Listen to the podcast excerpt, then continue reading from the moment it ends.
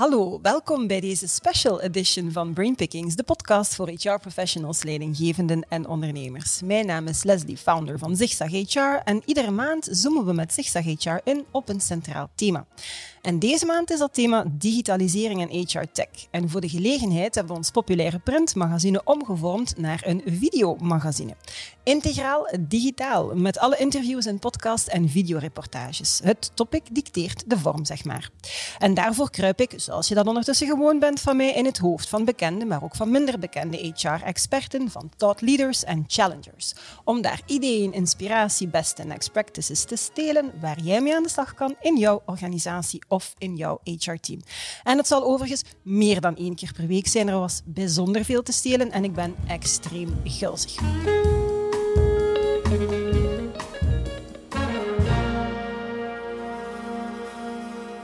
En ik mag deze maand ook in het hoofd kruipen van Jentel van den Broeke, country manager Benelux bij Performance, de soft skills expert in Europa. En Jentel omschrijft zichzelf als een atypisch klinisch psycholoog met een hart voor mensen, maar tegelijkertijd bijzonder prestatiegericht. Ze startte haar carrière in de psychiatrie, vond als naar haar weg uh, naar HR in de wereld van projectstaffing van verpleegkundigen, om na zeven jaar dan te starten bij Performance, waar ze ondergedompeld werd in een wereld van online assessment tools. Jentel houdt van zeilen, ook van skiën, heb ik begrepen. En het is een echte boekenworm. En ze vertelde me ook dat ze twee fantastische kinderen heeft. En hoe ambitieus ze ook is in de realisatie van al haar professionele projecten, des te ambitieuzer is ze als mama.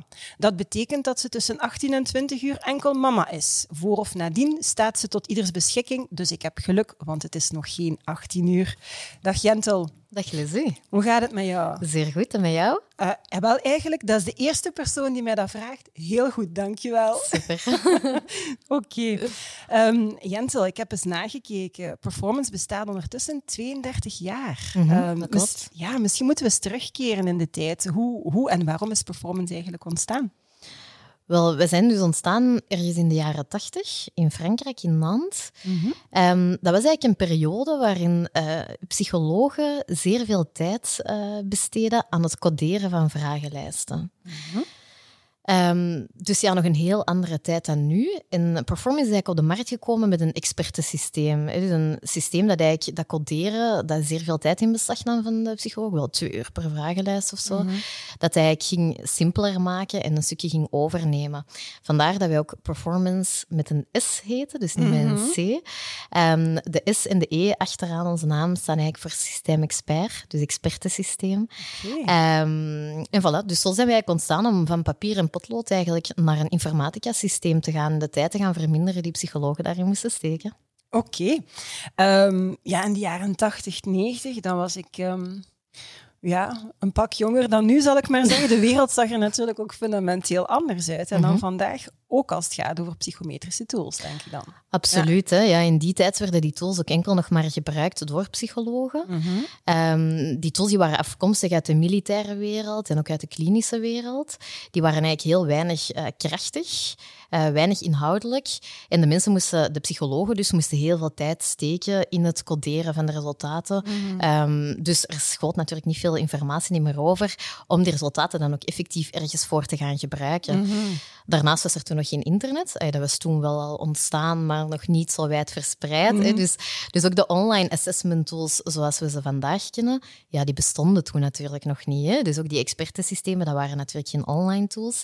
Um, en onze doelstelling toen in die tijd was ook echt om die tools meer toegankelijk te gaan maken voor verschillende soorten mensen. Dus niet enkel psychologen, mm. uh, maar ook andere mensen, zodoende de andere mensen die je konden gebruiken, door dat coderen natuurlijk ook simpeler uh, te gaan maken en ook door inhoudelijk uh, meer toe te voegen. Dus om ze eigenlijk inhoudelijk ook krachtiger te gaan maken en mm. een grotere meerwaarde te gaan creëren. Oké.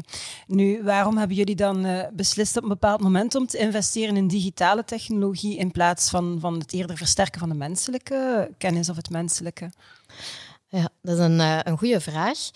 Nu, Um, laat ik beginnen met te zeggen dat, dat tools, online assessment tools in het algemeen, uh, volgens ons moeten dienen ter ondersteuning van mhm. beslissingen en ter verrijking van gesprekken die je gaat voeren met mensen.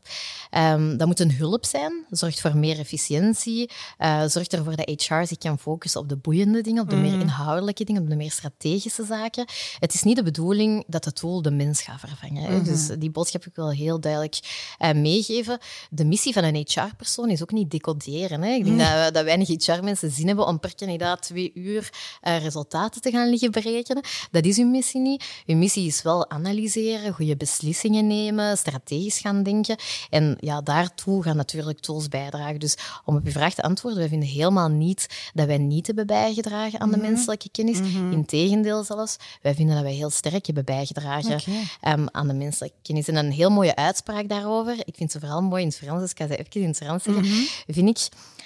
Un outil sans un esprit pour le guider est aveugle, mhm. mais un esprit sans un outil performant est inefficace. Dus een tool zonder de menselijke inbreng is blind, maar de, enkel de menselijke inbreng zonder een tool is niet efficiënt. Nee zonder menselijke intelligentie zijn algoritmes eigenlijk zinloos. Ze hebben totaal geen betekenis. Gegevens op zich zijn nooit echt intelligent.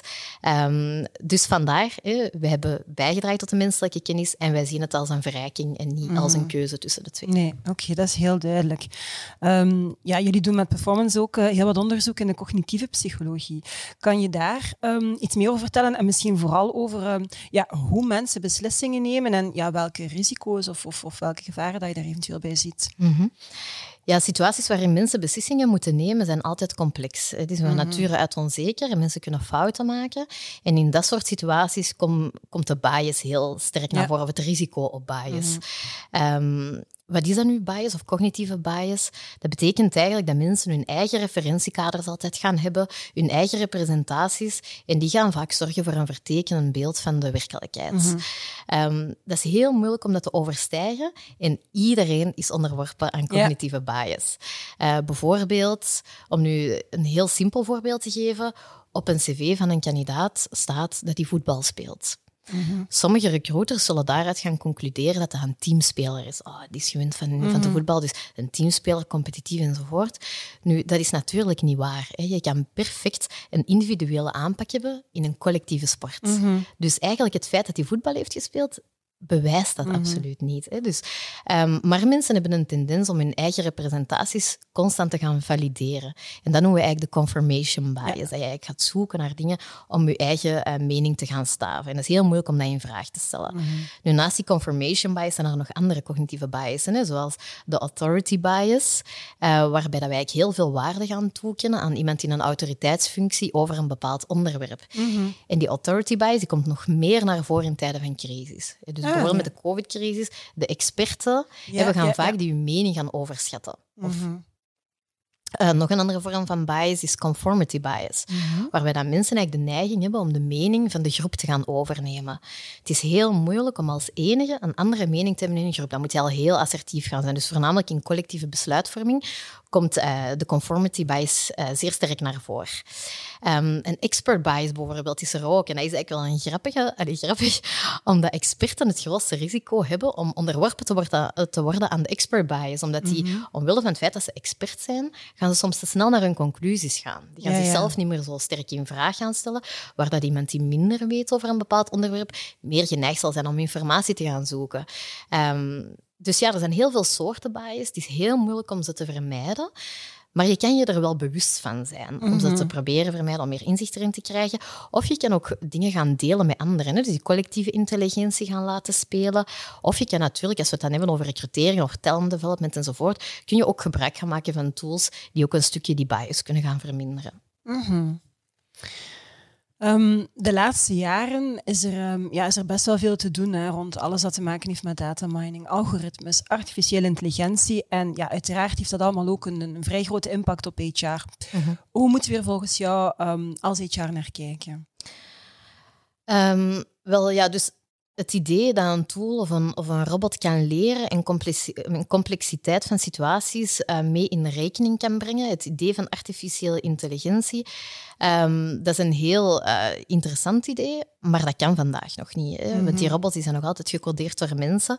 Um, en die kunnen dus ook geen rekening houden met situaties waarop dat die algoritmes niet zijn afgesteld. Mm um, dus ja, artificiële intelligentie is eigenlijk een vrij controversiële technologie. Uh, die is volop in ontwikkeling, um, wordt heel sterk in geïnvesteerd. Omdat er natuurlijk heel veel opportuniteiten in zitten, maar er zitten ook gevaren in. Mm -hmm.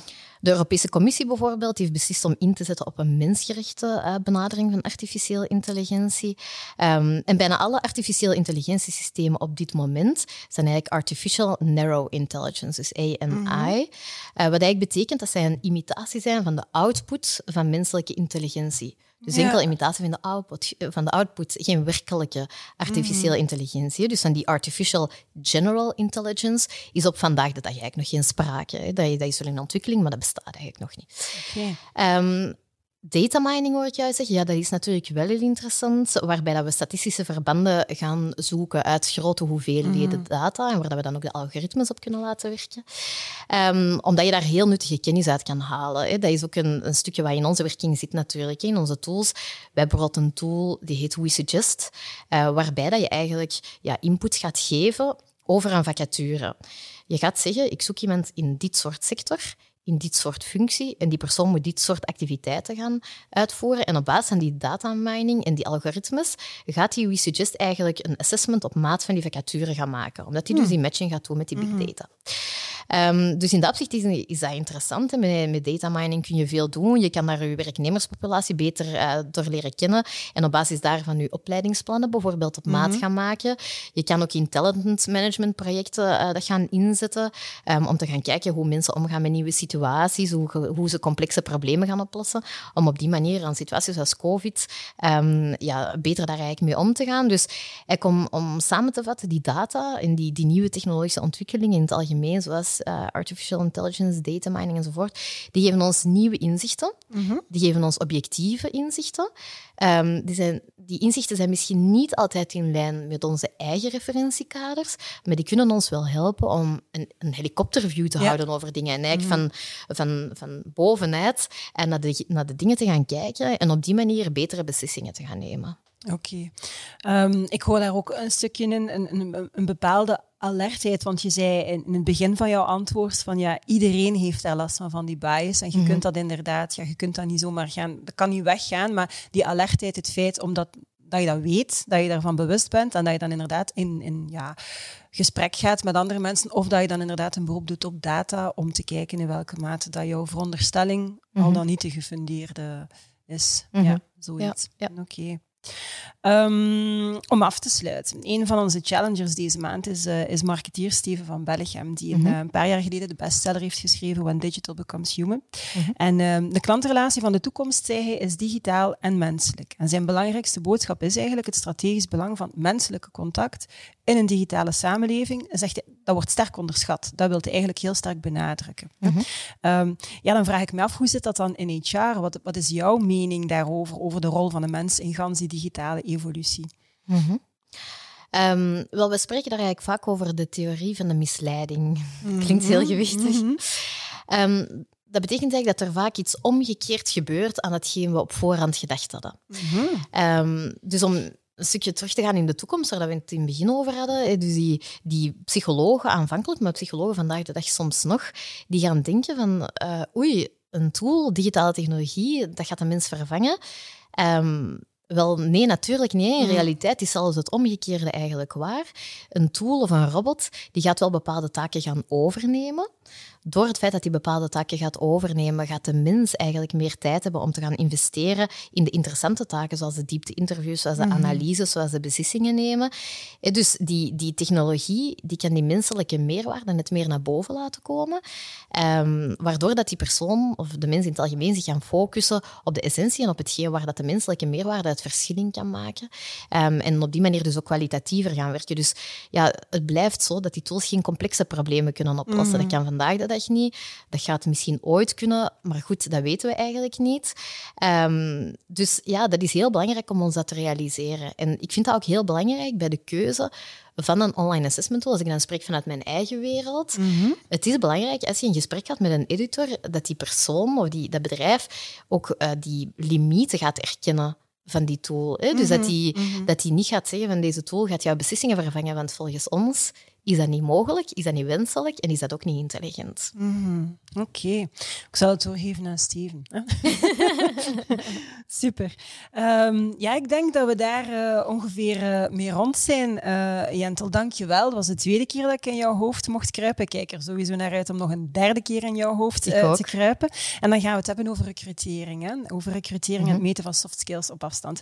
Merci en graag tot op een volgende afspraak. Dank je wel, Lizzie. Dankjewel ook uh, aan jullie om te kijken of om te luisteren. Um, volgende keer, zoals ik het net aangaf, ga ik dus opnieuw in Jentel haar hoofd kruipen en dan gaan we het hebben over het meten van soft skills op afstand. Ja, ik denk dat iedereen er ondertussen wel van overtuigd is van het nut eh, daarvan, van het capteren van soft skills. Maar hoe doe je dat nu als je niet face-to-face met iemand in een sollicitatiegesprek kan spreken?